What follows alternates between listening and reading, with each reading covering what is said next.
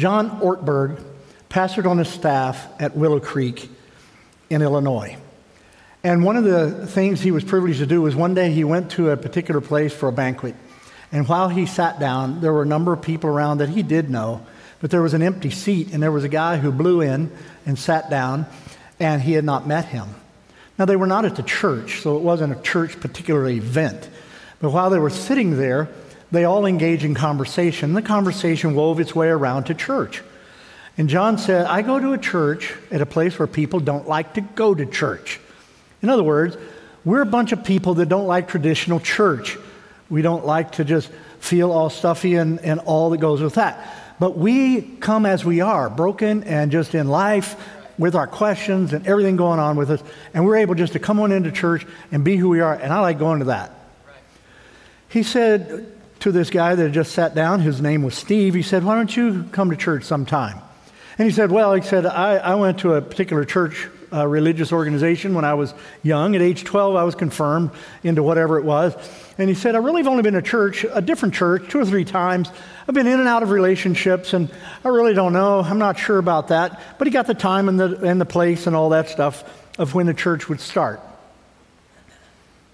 Sunday came. John kind of forgot about the banquet and sitting at that table and the friend that he just had met named Steve. But sure enough, seated on the front row Steve. When the service ended, John went over to greet Steve. And Steve said, Where'd you all get all that information you're talking about?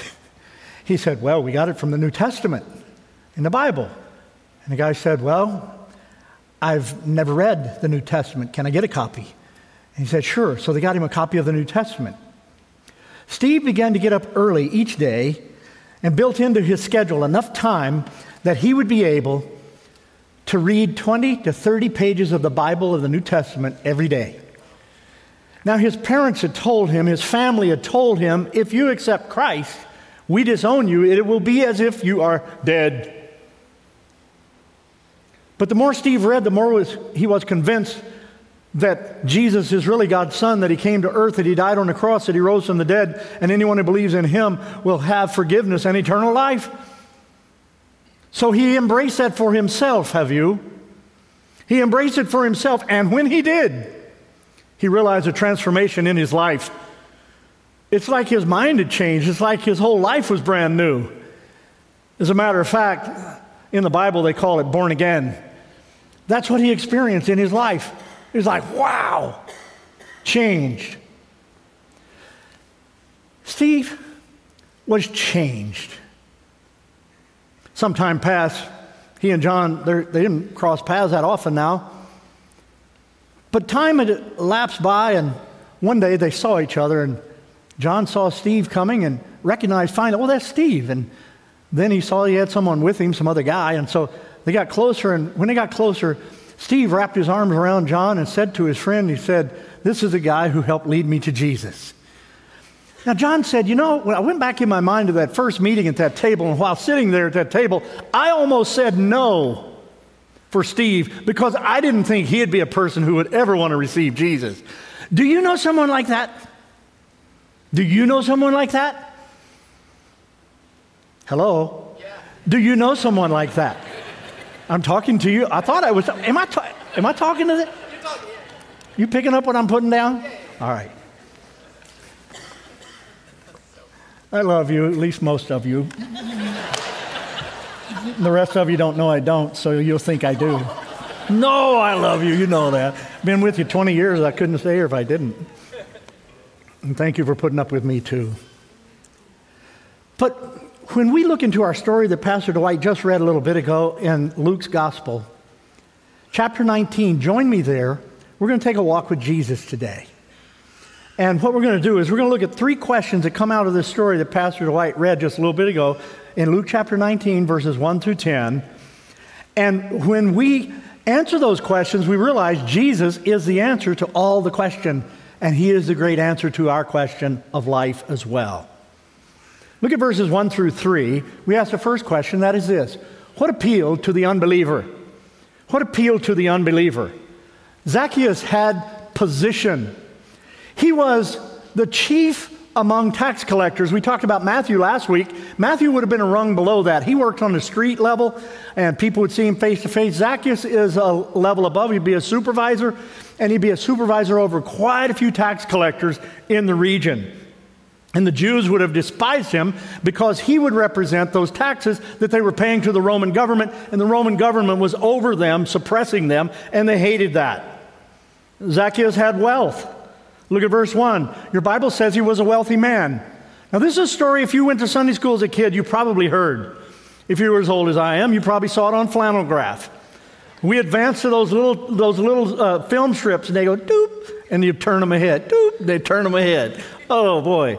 So you remember this story from there. And you begin to think that Zacchaeus was a messed up guy and he was really rich because he really burned everybody and took all the money from them that he shouldn't have taken from them. But that is not necessarily the case. He was a wealthy man because of the particular area he was at, had a strong economy. I have been to Jericho a couple of times.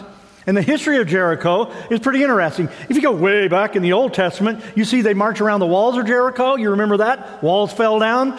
Well, now we've moved ahead in time, and we're just 2,000 years back now, and we're looking at this, and we realize they have a lot of commerce. One of the big areas of commerce would be wood, and a lot of people went through this particular region. So there are a lot of people coming through this area, a lot of people, and with all of the tax base that they had, and with all of the traffic they had coming through, Zacchaeus was a very wealthy man. Not all by crooked earnings, but he lacked something. Do you lack something? He wanted to see Jesus. We don't know what he knows about Jesus. We don't know what he's seen about Jesus. We don't know what he's heard about Jesus. But when he went online, he liked it. And whenever he talked to his friend and sent him text messages, he was into it. He wanted to be able to find out a little bit about Jesus. Maybe he's hearing about Matthew. Maybe he's hearing about somebody that got healed that he heard about. Maybe he's wondering who's this guy bringing all these big crowds around. He's wanting to know what's going on with this guy, Jesus. Maybe he knew that Jesus would associate and accept people that weren't just like him. But Zacchaeus was at a disadvantage. Have you ever been at a disadvantage?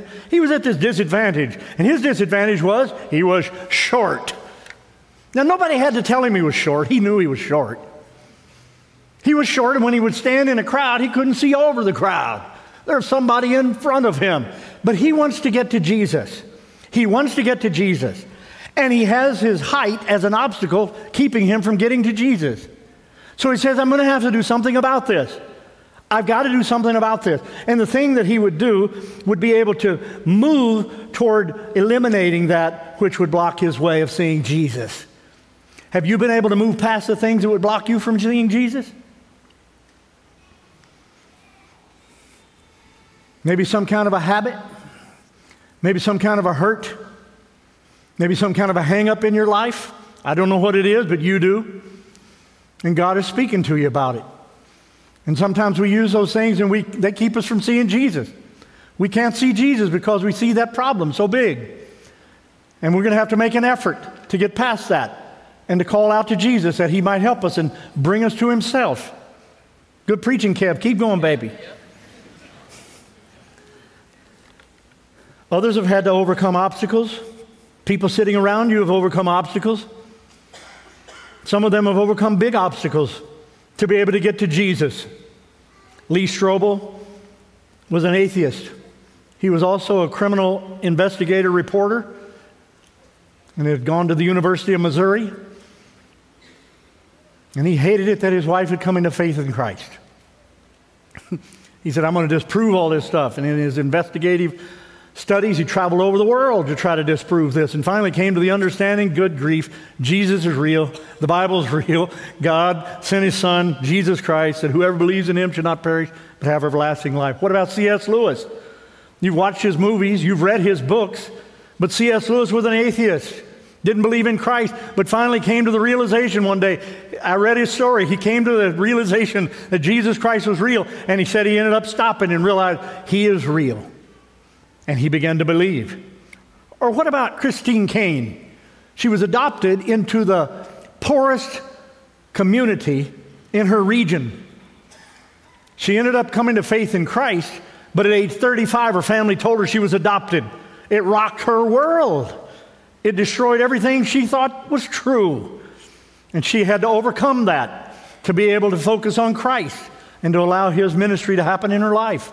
What do you have to overcome to find Jesus? And then I noticed that he did something about it. Look at verse 4. He headed up into a sycamore tree. Now, sycamore trees are like the one on the picture here. That's a real one. They have a wide trunk, and not very far up, you can get a hold of some branches, and you can sit on those branches. They're pretty strong. So you can go up and you can sit on them, right? And so he's, he's a short dude, but he has learned how to climb trees. And he goes over to this one, and he, I don't know if he had to get a running start, but he gets up into that tree somehow. Maybe had somebody else help lift him. I don't know how, he, how short he was, but he got up into that tree, and he was able to sit there in this tree. And now you and I are walking with Jesus, and we're going along with Jesus in Jericho. I've been there, and we saw some uh, we saw some of these sycamore trees, and we asked, was, would this be one that Zacchaeus was in? They said, no, this tree's only about five or six hundred years old. His would have been a couple thousand. They're already dead. So I don't know, but it's it's a tree like this, and I've seen them, and they're there. And he gets up in this tree. Frederick Buechner grew up in New York City. His father's side and his mother's side, neither were followers of Jesus Christ or Christian. There's a Presbyterian church next door. Sundays were boring for him. He decided he would go to church. He said, his words, I had nothing else to do. Hmm. So he went over to church.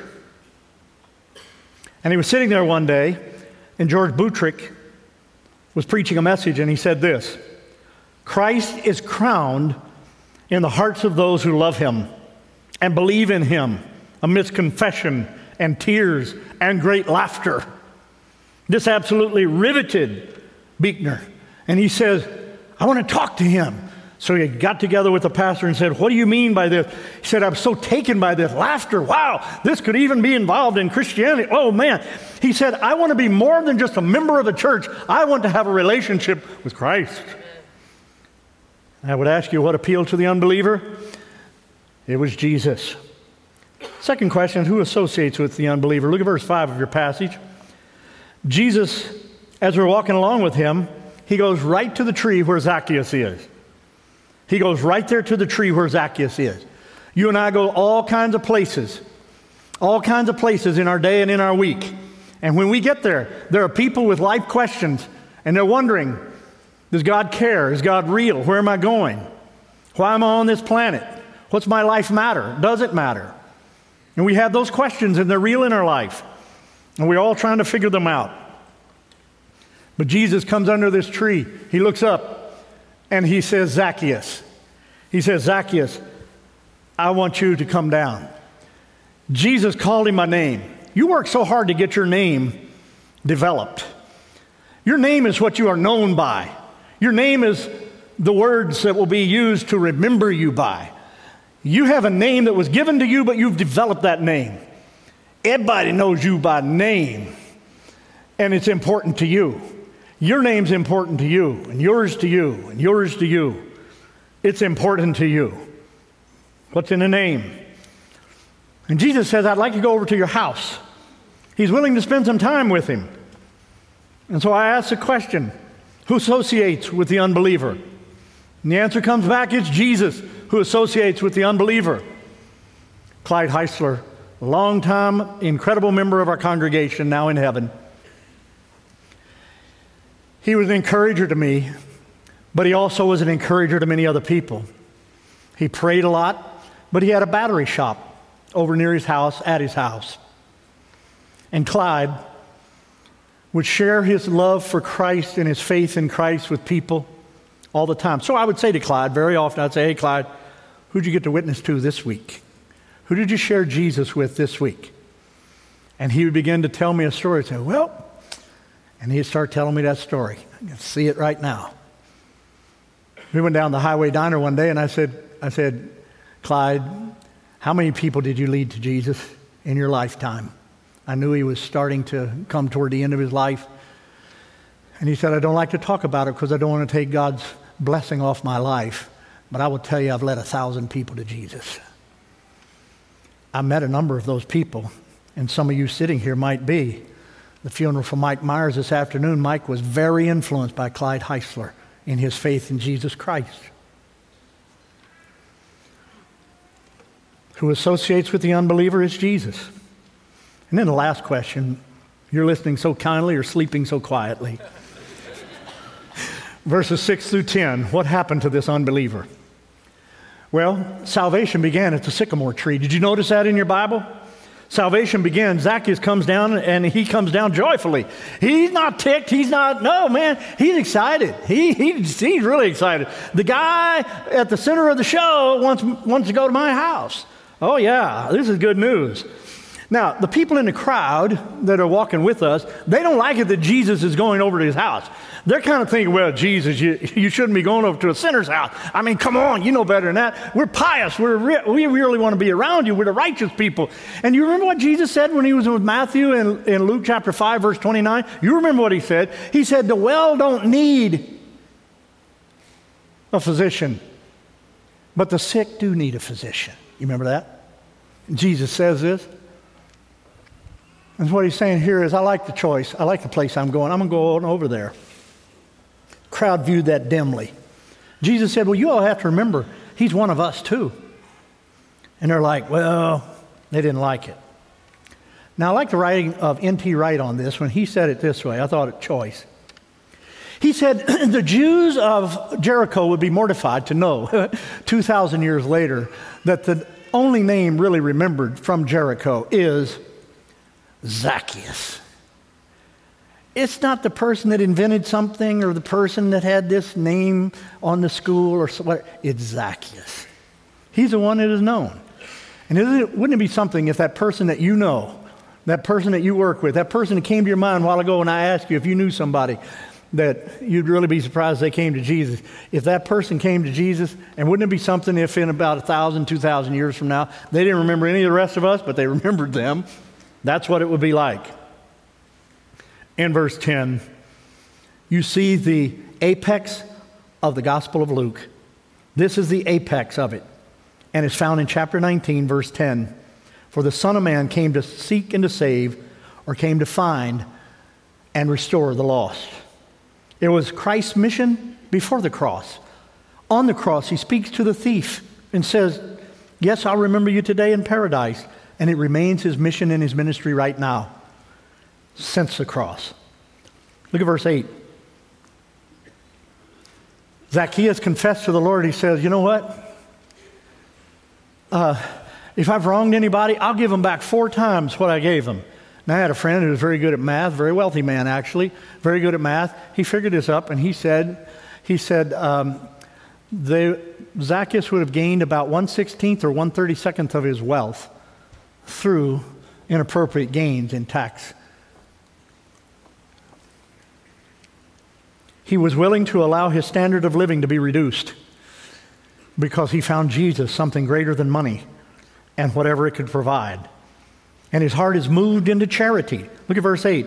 Zacchaeus stood up and he said to the Lord, Look, Lord, here and now I give half my possessions to the poor, and if I've cheated anybody out of anything, I'll pay them back four times the amount. And notice what Jesus declares in verse 9 of your passage. Jesus says, Today salvation has come to this house. Today salvation has come to this house. It's going full circle. And Zacchaeus wasn't called to quit his job. He wasn't called to leave Jericho. He was called to live out his faith among the people of Jericho. And he lived out his story there. And you and I don't have to be a pastor. You don't have to be something like that. You can just be yourself. And when you are yourself, guess what? You're good enough. He uses you as you are, where you are, to do the great difference in the community around you that He wants to do. Isn't that awesome? Yeah. I love, excuse me, isn't that awesome? Amen. Now, 1 John chapter 1 and verse 9 is a passage I refer to a lot. And if you look at it in the message by Eugene Peterson, the way he wrote this, uh, highlighting the scripture, he writes it this way. Now, reading together sometimes a little bit hard, uh, but I think we can do it. Uh, if we'll pause at the commas, stop at the breaks, and uh, I would like for all of us to read this together. Can we do that? Yeah. Ready? Let's read. On the other hand, if we admit our sins, simply come clean about them, He won't let us down. He'll be true to Himself, He'll forgive our sins and purge us of all wrongdoing what would keep you from coming to Jesus right now? He's here in His Spirit. And his invitation is given to us all through his scriptures. Come to me, all who are weary and heavy laden, I will give you rest. He says here, if you'll confess your sin, I'll be faithful to forgive them, and I'll cleanse you from unrighteousness. Have you received Jesus?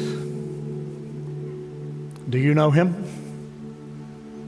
Do the people in your life around you know that you know him? What would keep you from accepting Jesus right now? Why don't we bow our heads just for a moment as we conclude the message part of the service and prepare for baptism? And as we bow our heads, perhaps you want to make peace with God. You haven't done that. You'd like to renew your commitment with Him. You could quietly where you're sitting, you don't have to say anything out loud, just quietly where you're sitting, you could pray a prayer like this with your head bowed. Maybe close your eyes if you have contacts. I know that can be a challenge, but just bow your head in reverence to Him. You could say something like this Dear God, I, I am a sinner. I know I have come short of your standard of excellence. I've missed the mark. My sin separates me from you. Today I realize Jesus died on the cross for me. Today I realize that he rose from the dead. And today I invite you into my life to be my Savior. Thank you for inviting me to come to you with brokenness, with sin, with questions, with arrogance, with self reliance. Lord, all the things I think are important, I give to you. All that I am, I give to you. Forgive my sin and come into my life. Forgive me just now. I receive you now as my Savior. In Jesus' name, amen.